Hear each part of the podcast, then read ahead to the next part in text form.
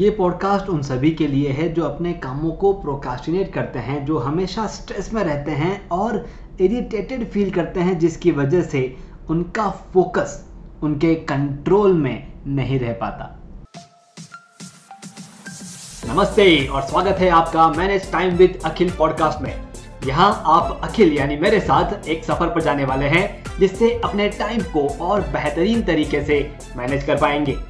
तो तैयार हो जाइए हर बुधवार और शनिवार को एक नया कदम बढ़ाते हुए अपने सफलता की तरफ़ आगे बढ़ेंगे। चलिए शो की शुरुआत करें। हेलो दोस्तों, मैं आपका time management life coach Akhil Baheti. दोस्तों, जिस तरह से एक नदी में आप एक पानी की बूंद को दो बार टच नहीं कर सकते, वो पानी की बूंद आगे बहती रहती है, बस उसी तरह से ये जो हमारा टाइम है ये आपने एक बार अगर कहीं पे इन्वेस्ट करने से अपने आप को रोक लिया तो वापस वो टाइम आपको नहीं मिलेगा इन्वेस्ट करने के लिए।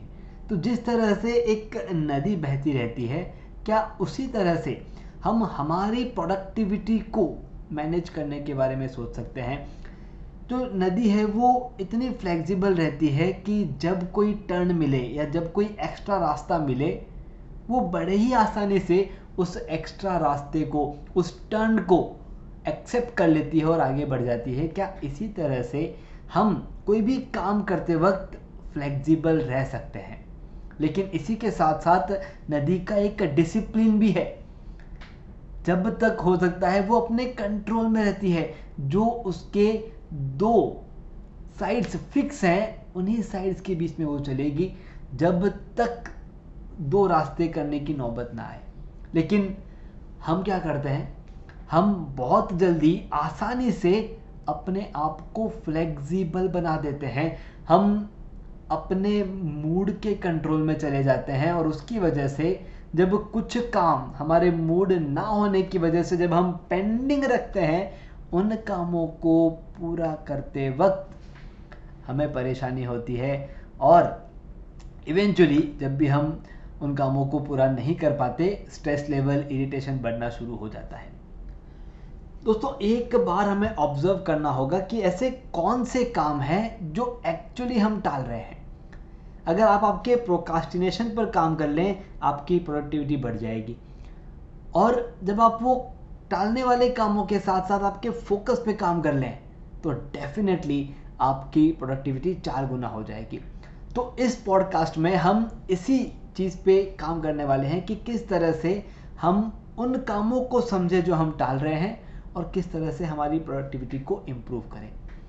अच्छा मैं आपके साथ दो सिंपल टेक्निक यहाँ पे शेयर करने वाला हूँ।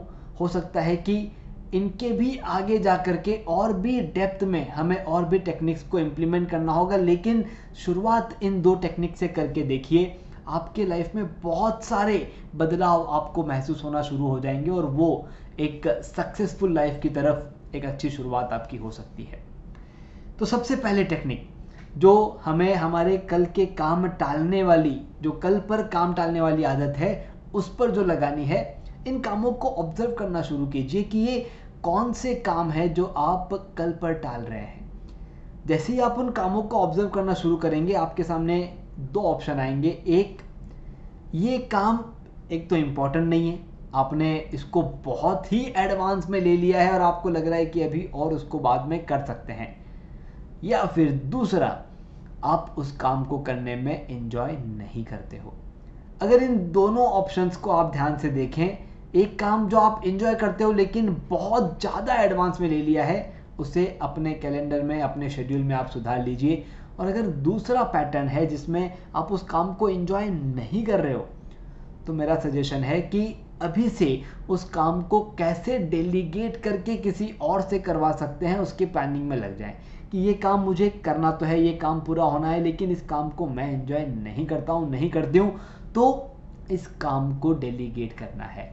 काम होना ज़रूरी है, बस किसी और से करवाना होगा।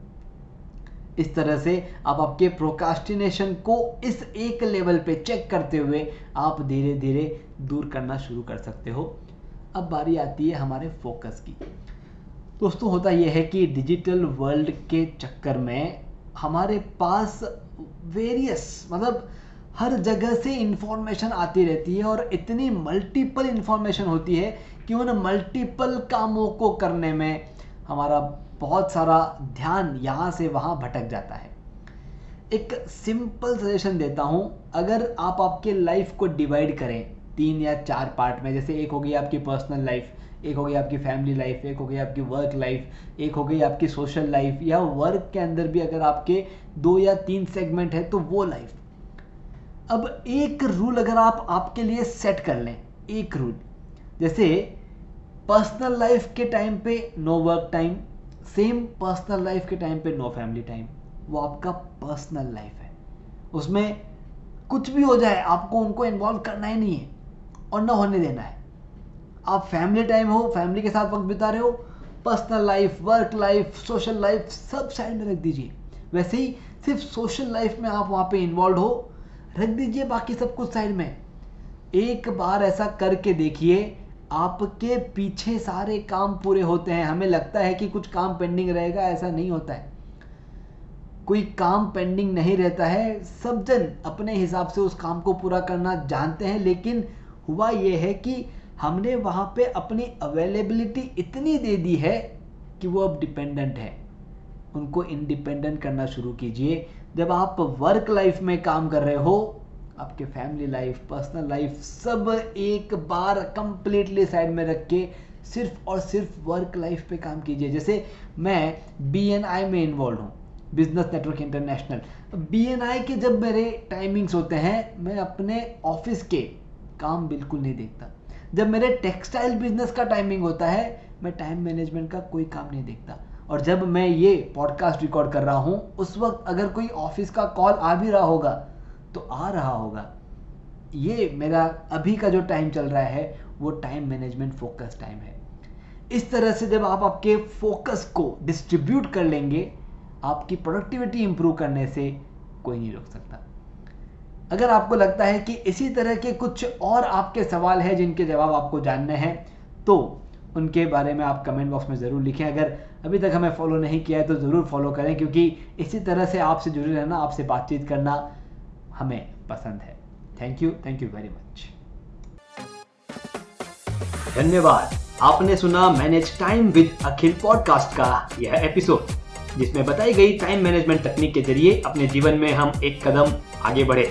अगले एपिसोड के ज़रिए अगला कदम उठाने के लिए इस चैनल को शो को सब्सक्राइब ज़रूर करें। ध्यान रहे, आपके रेटिंग्स और रिव्यूज़ से हमारे बीच की दूरियाँ कम हो जाती है।